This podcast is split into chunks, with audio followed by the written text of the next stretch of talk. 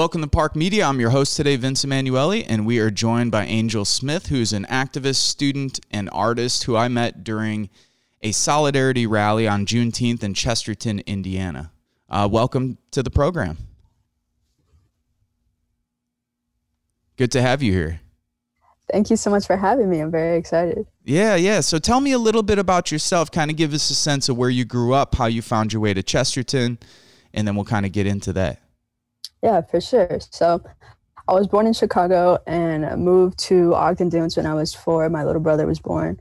Um, so I was in the Portage School District um, in elementary and then went to Discovery Charter School at middle school, which I was the first, like, um, I believe, seventh and eighth grade class to like graduate. And so that was my first time really stepping into the Duneland area. And then from there, went to the high school, which was my first time ever being in public school. So that was like a really big shift for me in understanding sort of where I was um, on my personal level, on my academic level. I, at the time, hadn't been doing any sort of writing other than like journaling in my room uh, for free time and pastime. And when I got to high school, I, I was interested in some of the writing activities. I was um, I was interested in going into IB, and so I was like quote unquote nerd, um, one could call me, but I was pretty shy and like reserved to myself. But um, when I was a sophomore, um, one of my closest friends passed to brain cancer, and that was really a time where I was faced with head on with my emotions and and my subconscious and really thinking about what it means to be alive and the responsibilities that entail. So dealing with that loss, I turned to writing um, heavily and I ended up writing my first book, To Be Seen, um, when I was 17 and self published it. Um, and it was sort of my own um, fictional retelling of what it feels like to be a, a lone high schooler um, dealing with sort of the the realities of the world and how to how to overcome that. And that was a time when I really was paying attention to the sort of environment that I was around being in Chesterton. Um, I had a few friends and I, I didn't have like that many friends. I wasn't really like a popular kid, but I was also someone who was really dedicated to to love and had a loving family and environment. And so it was a time where going into my senior year of high school, um, we had the election, um, and I never could have foresaw um, the way it would have turned out. And that that those two events, I'd say, were the largest events that impacted my development growing up and how conscious I became of the reality that there's so many things that I thought we were past. And it's at the time it was 20 2016 and I'm like wow yeah it's 2016 we're so far ahead. But I think that was a time where I realized that a lot of these things had gone underground. And it was sort of that's when I took on the mantle of becoming conscious of where I was and the world around me and bringing people together towards the truth of history and the truth of the environment we're in. So that's sort of um, my background on shaping. Did you have folks that you met in Chesterton that you were able to have some of those conversations with while you were in high school? I think it was I was really appreciative of the international baccalaureate program that I went into junior and senior year um, because I was more comfortable and familiar in smaller settings. I was, um, I met teachers um, and actually um, uh, Becky Euling, who organized the march um, where where we met, was my um, teacher for IB English, and so she was someone who really saw the the potential in me as a writer and as a speaker. She was like, "You definitely need to be in speech and debate," and I was like, ah, "I don't really know about all that." But then uh, my brother, by the time I was a junior, came into his freshman year and joined speech and debate, and he's way more outgoing than I am, and so he's definitely my rock. And so when he came into the high school, we sort of teamed up, and I started doing speech and debate and getting more comfortable with being outspoken, out as a queer person, um, and uh, it was my speech coaches, Kayla Fleming um, and Eric Schaefer, who really said, you have to use your voice. Your voice matters. And I'll always remember that, like, with speech, we have like 10 minutes to perform our piece. And I did poetry and um, POI, which is a sort of a play, poetic sort of experience. And they were like, you have these 10 minutes where people in this room, yes, you're getting scored, but they're here to listen to you. And that really gave me, showed me how important it is and how valuable it is to to use my voice and to share my voice. So definitely the the the teachers around me were a great support. Do you did you happen to encounter a teacher by the name of Mitch Nelson? I I did uh, we did cross paths. I did not have him as a as a teacher, but we definitely crossed paths. We grew up together. So he wow. yeah, he's uh we graduated the same year at Chesterton in 02 and he's a wow. he's a good friend of mine. He's now down in Bloomington, Indiana teaching. Wow. But he was one of the guys who got me turned on to politics while I was deployed overseas. Mm. Uh, he was the one who was sending me materials and turning me on to like different political stuff and so yeah he had a, a yeah. big role to play in my uh, development as well to, mm. talk to me a little bit about i mean for people who are listening to this who do not know sort of the demographic makeup of a place like chesterton mm-hmm. chesterton is a very very white place uh, porter county is a very very white place now that's changing um, mm-hmm. but what how, I mean, how how do you navigate and how did you navigate those challenges when you were going to school there? I mean, I don't think there's a lot of white people who understand what it's like to be say when I went to Chesterton there was mm-hmm. I think two people out of a graduating class, two African American students out of a graduating class of close to 500. Mm-hmm. Um, that's something that I think a lot of white people don't understand or haven't experienced that before. Uh, how yeah. much? I mean, did those experiences shape also that coming to political consciousness and what you were experiencing in 2016? I think absolutely. I think it was. I didn't really have black friends until I took, I think, a, a cooking class in my maybe my sophomore year, and I met like a, one of the other black girls that was there, and we like immediately bonded. I was like, wow, like I'm so glad to like have have this environment with you because I really I did I didn't. I had mostly white friends, and um, I'd say that's not that's not a bad thing, but it is to say that I didn't. It was it was very hard to have the type of conversations about how racial problems outside of the classroom were affecting my home life and the way that I was coming into the classroom. And I think when the election happened, I remember like that day um, going to school right after, um, I wore my Malcolm X shirt and like just walked into class and just like sat to myself, sat silently and sort of watched everyone around me be like, oh my gosh, like I can't, some people being like, I can't believe this happened. Some people, students choosing to come to school with a Confederate flag. And like that really, whether, whether or not people talk about the, the racial divide that was there, that was really when I saw it manifest because it's a lot of times you see in those situations the ways in which people's homes come to the school and you see which the mentalities and the ideologies that people are are are taught um, show up in a space where it's I felt silenced in a way that like I was like who can I have these conversations with? And luckily I had people um, who who knew that it would be a sensitive time for me and, and were there to support me um, and I sort of wanted to also be that support system for the black people that I did know in the school, even if we weren't really like buddy buddies and hanging out all the time. It was sort of a an unspoken like look we had in our eyes when we we passed each other in the halls. Like we really got to look out for each other.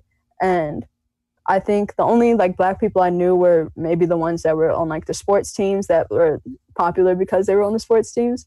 But it was that I think that's a that's a reality that there's there's so much that happens. Like we're in school for a couple hours a day, but after that we all go home to our own communities. And unfortunately, I feel like there needs there's not enough conversation about what happens behind the scenes. And yeah. I agree with you. Um, so did you you graduated CHS in in 16 then?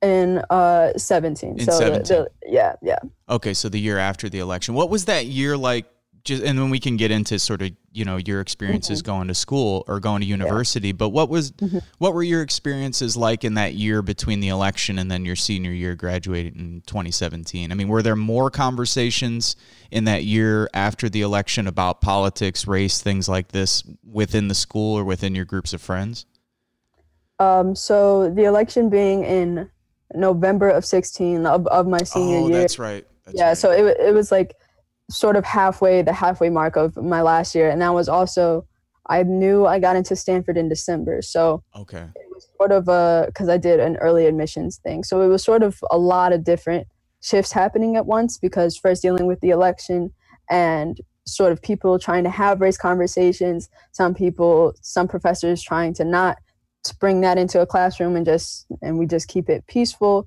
Um, and then getting into and then having decisions come out in december um, all of this happening before winter break um, it was i know i know coming back in 2017 um, for the last semester of school i was i was pretty much done. I had got all my requirements out the way and so i was like all right we're just here.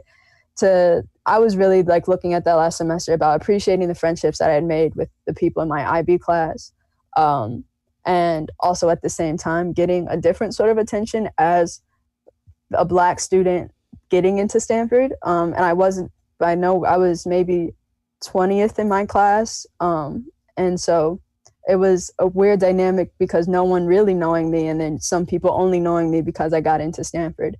Um, and I think now I'm a lot more conscious of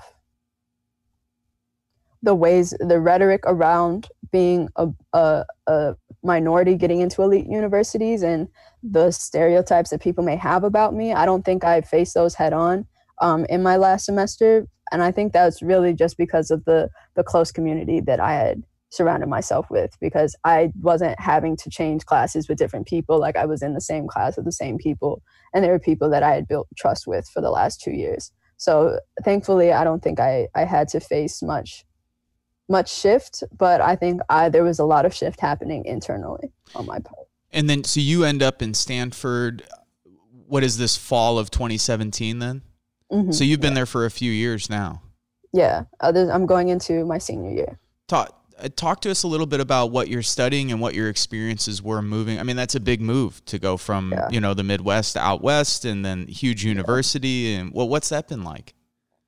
Whew, so it's been it's been a time. So I went into uh, Stanford as a political science major, um, and always knew I wanted to do a creative writing minor because um, that's that's just what I do. Yeah, yeah. um, and so coming in as a freshman was like first time being away from home, um, leaving my little brother who we have been joined at the hip since he came into this world, um, and and leaving my cat, like all things that I was very comfortable and familiar with, I was like, I have to start all over and and sort of build myself. But I think even as a little kid, I was like, oh, I'm gonna make it to California. Like I wanna, I just I wanna be out.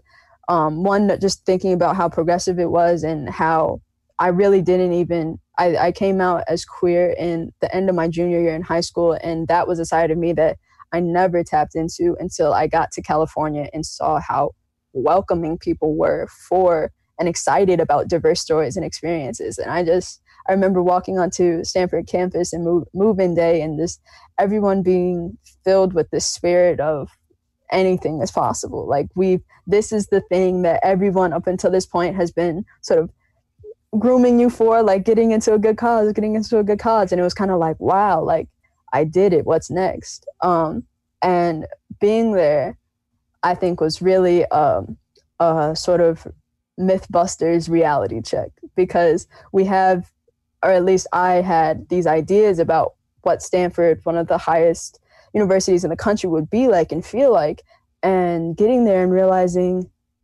they have the same problems as anywhere else as far as um, racial equity and, and diversity and sort of and, and. And so I took political science wanting to always having justice at the forefront of my mind. And so I, in my fall quarter, I was taking a, different host of the sort of introductory political science classes. And by, so Stanford runs on a three quarter system, fall, winter, and spring. And so by spring quarter and having taken two quarters in the political science department and one not being taught by a professor of color at, at in any of my classes. And then on top of that not even having race being a topic of discussion about in a classes about politics i was completely like there's my spirit really felt like something was missing. And i was like is this really what i want to do? And not only that but most of the being sometimes again the only black person in a space, I was like, I thought I was going someplace where there would be more opportunity and more people that looked like me. And that was really my freshman year um, going out of it where I realized that maybe I'm a little bit more, my interests are a little bit more um, directed. And I, I like to think about like the heart of the matter and making sure that everyone's in a room. And so being in those spaces and realizing something was missing, I decided to take a class under um, African and African American studies. And that first class that I took, um, I believe, was led by a program called Institute for Diversity in the Arts. And not only having a dis- uh, interdisciplinary approach to, to understanding and um, education, but also having the sort of care and healing that comes with these classes. At the beginning of each class, we take um, the instructor leads us all in a collective breath. We take three minutes and we just breathed together. And that was the first time that we brought our consciousness into the room, our our dedication to being in community into a space and I immediately felt the type of learning that I had been been looking for. And so now my major is African and African American studies. Um, it will be an honors because I'm doing an honors thesis this upcoming year um, with um, a double minor. I'm doing political science minor and creative writing minor. Right on, right on. What what has been in terms of student activism, what has that looked mm-hmm. like over the last few years? I mean, just on the campus mm-hmm. doesn't necessarily have to be things that you've been involved with, though I'm interested to hear that as well. Yeah. What what kind of things have been happening on the campus out there over the last few years? So Stanford campus um, is, fortunately, I've got to meet a lot of great activists through my time there. Um, I joined, I was a part of a, a, group for a little bit of time um, that goes by the acronym of SLAP, which stands for Students for the Liberation of All People. And they sort of have a historic trend of being one of the leading forefronts of, of activism in a sense of like, I think one thing I remember in my freshman year, maybe there's Stanford has a uh, Hoosier Tower, not Hoosier Tower, sorry, Hoover Tower, um, which is sort of the pillar of the middle of the university. And um, some students went and did a banner drop um, about uh, sort of calling for the, the equal rights, equal pay for, for the workers because Stanford um, has a problem with paying workers their adequate wa- wage um, and also investments in ICE and just a lot of different things that isn't obviously going to be branded as this is Stanford, but things that are happening behind the scenes that students are impacted by and the students know people impacted by. And so they're definitely the ones that lead the charge for demanding justice and did something similar to um, about 40 years ago. There was um, a sort of take taking the mic um, by the black students at Stanford, where they t- actually took the mic from the president at one of the addresses and demanded that there be a Black Studies department, that there be more Black faculty. Um, and that's how my program came to be. It didn't exist before this. Um, and so activism has not only shaped my major, but the literal traje- trajectory of justice at Stanford. Um, and I'm very grateful for the history of activism and, and the activists I continue to work with. And in these recent years, um, there has been a lot of controversy about sort of controversial speakers on campus. And I've been in, involved in some direct actions where the Stanford College Republicans would bring someone who is very divisive and, and controvers- um, controversial and leading um, and participating in actions against um, some of these speakers, whether that's counter protest um, and where we would stage outside the protest or just um, protest leading up to the event or asking the university to sort of step in in these measures. But it's really been on on the the backs of the students to do a lot of this work. You mentioned both ICE contracts. You mentioned workers at the university being underpaid how much of that political consciousness of like connecting the issues of class, race, gender, um, obviously we face a whole series of issues right now. I mean, are these things that you've picked up along the way, both through activism, but also through your studies and then conversations you're having with friends and family? Yeah, this is definitely something that I picked up a lot through conversations and and with the with the people I meet and the people who've been been doing this work um, because a lot of this stuff I like I I didn't don't know and think I think now being into going into my last year, this is definitely knowledge that I've accumulated. Like going into my freshman year, I had no idea about any of this stuff. And it right. wasn't until seeing, having friends who were going, for example, through mental health crisis, and then learning about what that process actually entails and the ways in which there's unnecessary involvement with with police and the handling of mental health and the access we have to mental health resources. And it was just like the more that i met people who who had needs and and real needs that disability needs and and financial support needs that and and talking with them about okay well like how does the university help you in these ways? And facing the harsh reality that again it's a lot of the times it's students lifting up students. Yeah. and so uh, i say a lot when people ask me about how stanford is. I they have as many problems as any other elite university um, being with having a large percentage of the pop- uh, student population being in the 1% um, right. and just the class discrimination that that is present there but i think something that i would never trade and never switch a university for is the students because the people that I've met there are from all over the world and have truly the kindest hearts I have ever encountered. And they have been the reason that I'm proud to go to Stanford, that I'm proud to to be doing the work because no, the reality is, and, and the reason I, I call out Stanford, my mom will always say, well, like, why, don't bite the hand that feeds you, like, watch what you say. and, I, and I hear that, but, and my reaction is that I, it's, you can be grateful and also hold people and institutions accountable. And and that's what's so important. It's important to think about the blessings that you have, but also the ways in which other people are denied those blessings. And so I will continue to call out Stanford because they can do better. And I hope that I can be a part of the way and the process of that change. You're definitely doing that. What what what do you make of going back in the fall? Are you guys scheduled to go back in the fall?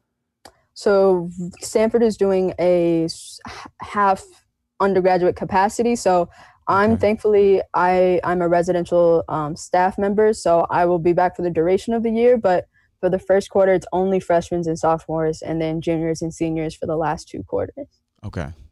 And what what have your friends been? I'm sure you've made tons of friends while you've been at the university, or at least have come mm-hmm. in con- contact with a bunch of folks. What is mm-hmm. the sense from people you know about going back? Are people nervous? I know probably to some extent you're excited just to go see people that you mm-hmm. haven't seen in, you know, however many yeah. months, but yeah, what's the sense you're getting from students about going back? Yeah, it's a it's a lot of mixed feelings. Um it's it's disappointment that we're not all all going to be on campus at the same time. Like the I know a lot of um, I have a lot of friends who are sophomores who won't get to interact with any of the juniors and seniors outside of the people who are on staff.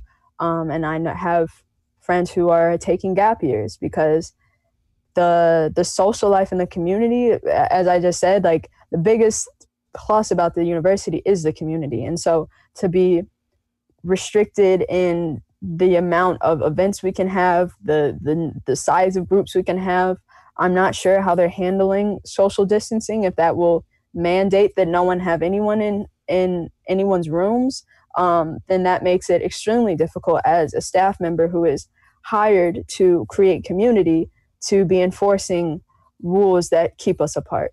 And so it's really required um, imagination on the part of the staff and my other co-staff that were trying to think about how how do we bring people together apart um, and i'm personally glad that and glad and blessed that I can be back for the whole year and, and support people and, and be a, a pillar for people to lean on.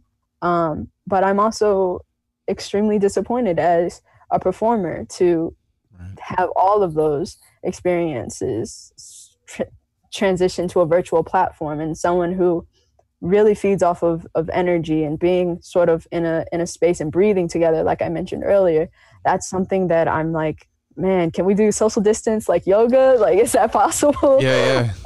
Um, because it's it's so it's so important, and I yeah I'm very concerned, but trying to trying to rely on that right brain imagination to to get me through it.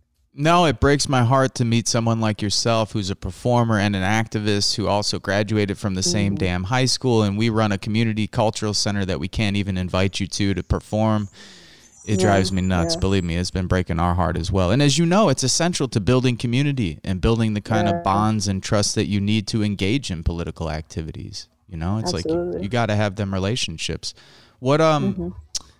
I was going to ask you a little bit about let me let me wrap this part up by asking you uh, it's probably sort of going out of order, but I'm interested mm-hmm. in your engagement culturally. You know, mm-hmm. you're you're weaving together a whole bunch of stuff from politics to activism to culture, performance art, but all of those things are connected in some way as well. Can you talk to me a little bit about the importance of the cultural work you do and how you got into that? I didn't even really ask if this was something you did at a young age or if it's something you picked up along the way. Yeah, absolutely. So I think it's definitely not something I, I foresaw myself doing to to any capacity. Um, and growing up, and, and, it's weird to think about being an, an African American studies major um, and going to a predominantly white high school um, it's sort of like I when I when I saw that we were like sort of going to be talking about this, I'm like, man, what, when when did it start? When did I start thinking about these things? And I think what's what I found in the beauty of cultural work and, and ethnic studies is that there is such a breadth of history that exists alongside the the narrative that that we're fed and I'm someone who is always questioning things. Like I'm that kid who is always asking why. Like why are we doing this? Yeah. Why is the sky look blue? Like it's not like everything is about perception. And and the more that I realized, oh, like reality is just energy, and so it's really just how you perceive and and the mentality that you project. And so, what does it mean to exist in a pretty segregated society?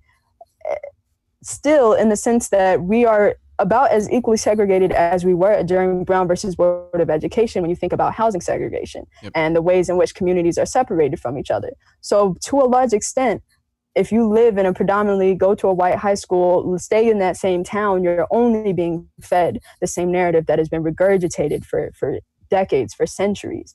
And I find cultural studies, not just of Black culture, but of indigenous cultures, of of um, African cultures, uh, Indian cultures, so many different perspectives that are so crucial to building a fuller understanding of myself as a human being, regardless of where where I come from. I exist in this planet with with nature, with animals, with so many other pieces of this reality that breathe that literally go through the inhale and exhale process. And the more that I realize how connected we all are, the more I realize that it's not just cultural studies being something that's that's a niche or fetishized, but something that's critical to unlearning the things that I've been fed about myself, the things I've been fed about the way the world is, um, I'm virtual, so there's those are air quotes yeah, because nothing is what it seems. It's some it's something that has been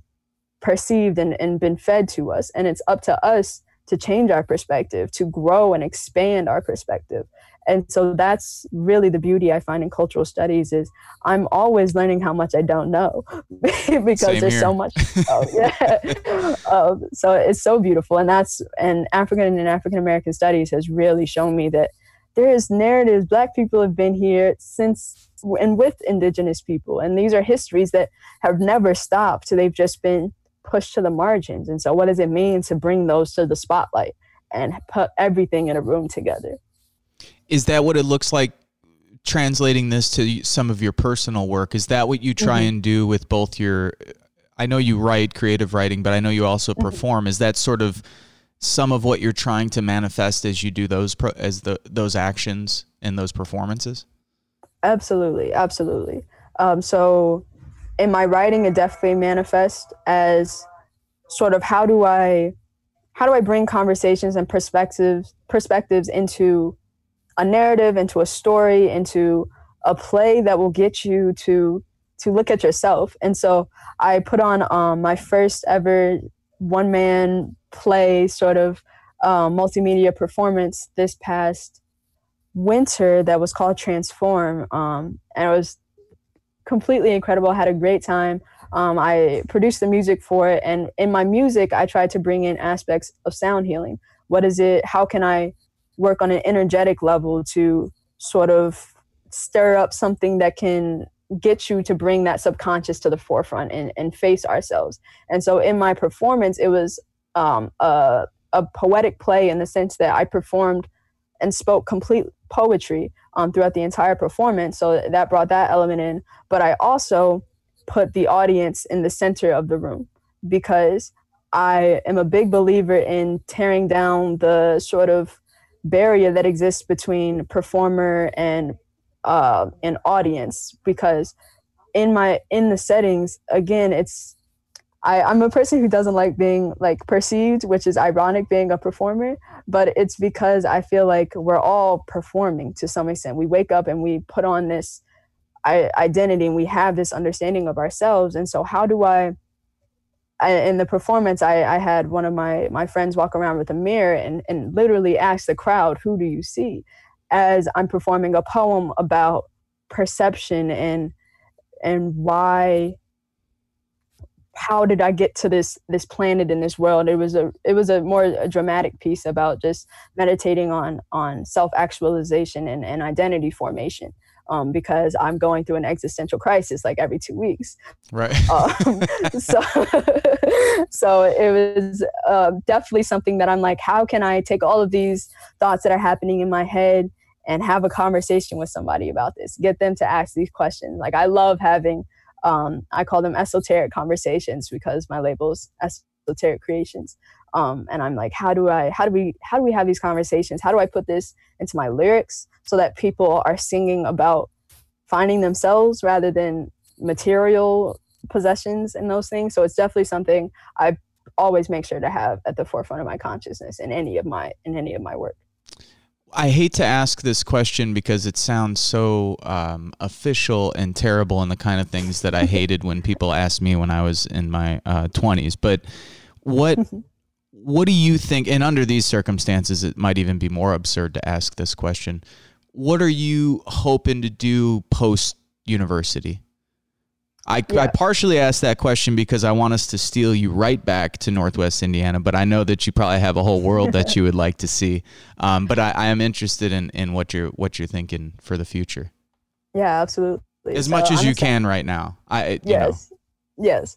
Um, so I there's so much that I want to do uh, I'm a Sagittarius, so I'm an adventurer by heart, and and do plan on traveling the world. But I'm planning to apply for um, a master's program, um, co-term, uh, co-terming at Stanford for a master's degree in modern thought and literature, which is an interdisciplinary course that deals with psychology, history, performance, like every every all of these different things. It's like you can't do all of that. This major uh, master's program makes room for it. So I'm really excited to apply for that this um, this winter quarter. Um, and and go to grad school and, and get my eventually get my doctorate because ideally I with my company I want to create the sort of community community center in a similar uh, thankful for like the work y'all are doing um, in the way that I can build my own classroom where I can teach these ideals, but also build the sort of build a sort of community similar to I, have I've been bringing Black Wall Street um, to a lot of my conversations because it is possible it, it was possible and it is possible again for those who don't know Black Wall Street was a community in Tulsa, Oklahoma that was the first ever Black millionaires and self business like owned our own businesses owned our own block run completely um, and started by um, black americans for themselves. And so i and other people in my family and the people in my business run a label that's dedicated to our, our mission is um, as a collective we will embody light to help eradicate darkness and fear and illuminate a world of peace unity harmony and love we intend to do this for the greater expansion of divine consciousness to empower folks and permeate the masses with truth. So that statement being rooted with art and rooted within community and restorative justice has a vision for the future that involves community gardens where we can live and sustain off ourselves, relying less on on meat production. Um, live in a community that supports artists to the extent where we're not where black artists who really are the backbones right now of popular culture aren't signing their their lives away to monopolized labels that are taking all of their money and they're not seeing any any product from it. Um, that's a story as old as as the industry itself.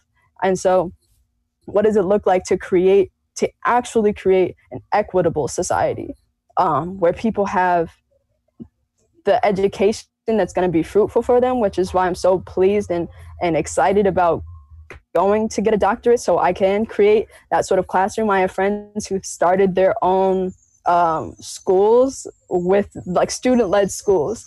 Um, and so the more that I just meet people and tell people my vision, the more I realize that this is a reality that a lot of other people are looking for. They're looking for communities and community gardens where we can sort of, yeah, do it ourselves and, and start over.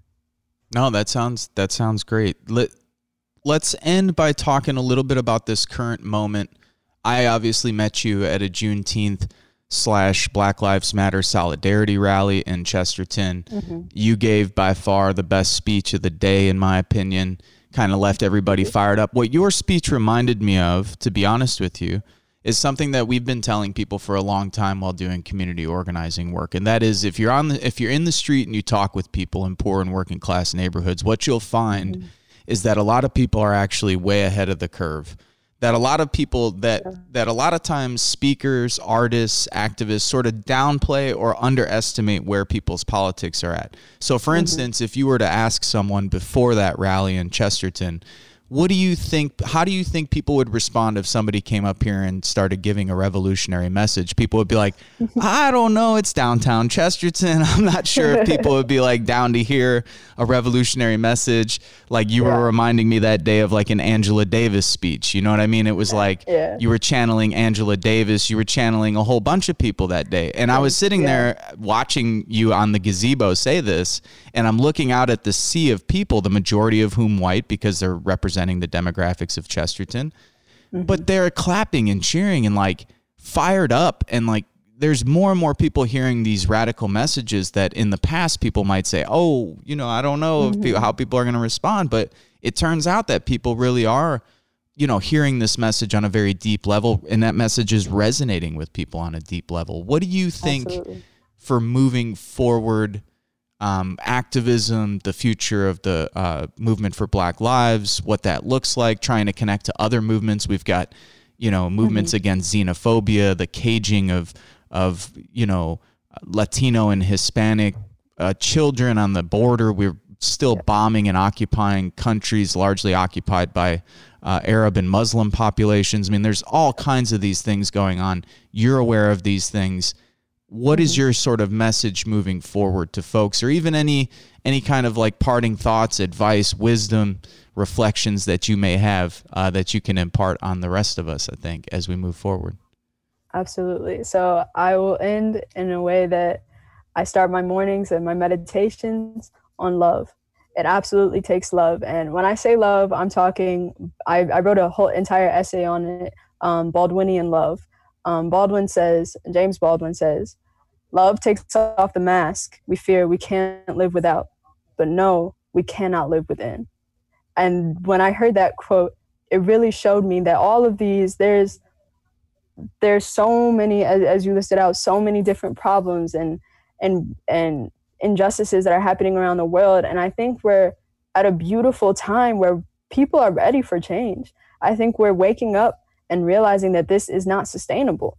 And we're in a very critical point in our human evolution where if we don't make sustainable changes, we're going to have water water crisis, land crisis, housing crisis. Like there's so many issues that I think our generation especially is primed and ready to to face and to tackle and to take off those masks. And that's really what the quote is about is about realizing the world around us and we're for the first time after these George Floyd protests, I've been seeing so many people talking about prison abolition, and that's something that when I was younger, I was like, "There's, there's no way people are gonna hop on that wave. There's no way," um, and we're seeing it, and that's, that's so beautiful to me because the world that I believe we can move towards is a world where we face the hard and the dark parts of ourselves, of the people we love, and we look at those parts and we have those honest, introspective conversations with ourselves about the ways we've participated in harm, recognizing where our privileges lie. I said it at the march I go to Stanford, that is a privilege. So, how can I take these privileges that I have and do something to give it to somebody who does not have this privilege? And so, I encourage everybody to think about where you stand in the movement and then think about where your front line is. Where can you put yourself to be a catalyst for change and to spread love? And love is not I, I had I've been having a recent conversation about the ways in which love is a very hard thing. It's not all butterflies and rainbows. Like like I don't see color. Love is love. Like I love you for you. No, love love is being is the hard stuff. It's the those hard family conversations and and being honest and and rough about where you failed because we all fail. And I think something that's important is that failure is not the end. We have to fail in order to build strength. Literally, this is a bodybuilder tip. If you want to build muscle, you have to break your muscles. We have to break down everything we thought we knew and our assumptions and build something better, get stronger as a as physically, spiritually, men- mentally. And from there, I truly do believe once we break ourselves down and know that we have the strength of love behind us, we can get through anything. And i truly believe that. And it's and it starts with these conversations whether it's uh, virtual or it's in your homes or it's by yourself in in the park looking at the clouds. Um, anybody can do this work.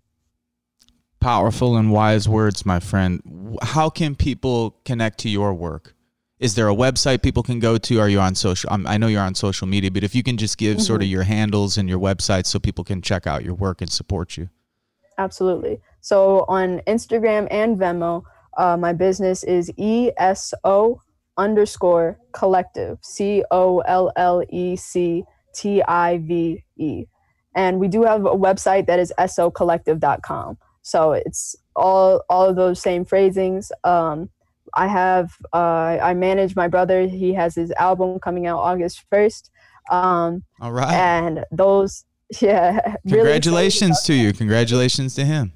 Thank you. Thank you. So all of that information, any new information can be found on our Instagram and on our on our website. Um, so if anybody is ever looking for my poetry, um, my music, um, all of it will be on ESO underscore collective on Instagram. Right on. Angel, thank you so much for your time. Thank this was you. a powerful oh, I, uh, interview, and I, I can't tell you how much I appreciate it. And when I started telling some of my friends, now I know I'm getting too damn old because my friends are now teaching at the high school. And so when I started telling people, I was like, hey, have you ever heard of this? Every single person was like, Angel? They were like, she's amazing. They're like, she's something else. They're like, no, we're not surprised at all. Like, she's going to go do big things. So everybody thinks highly of you. I also know that a lot of pressure comes with that you seem to be keeping your head so level and, and you just a powerful voice. So I, I can't tell you how much I appreciate you.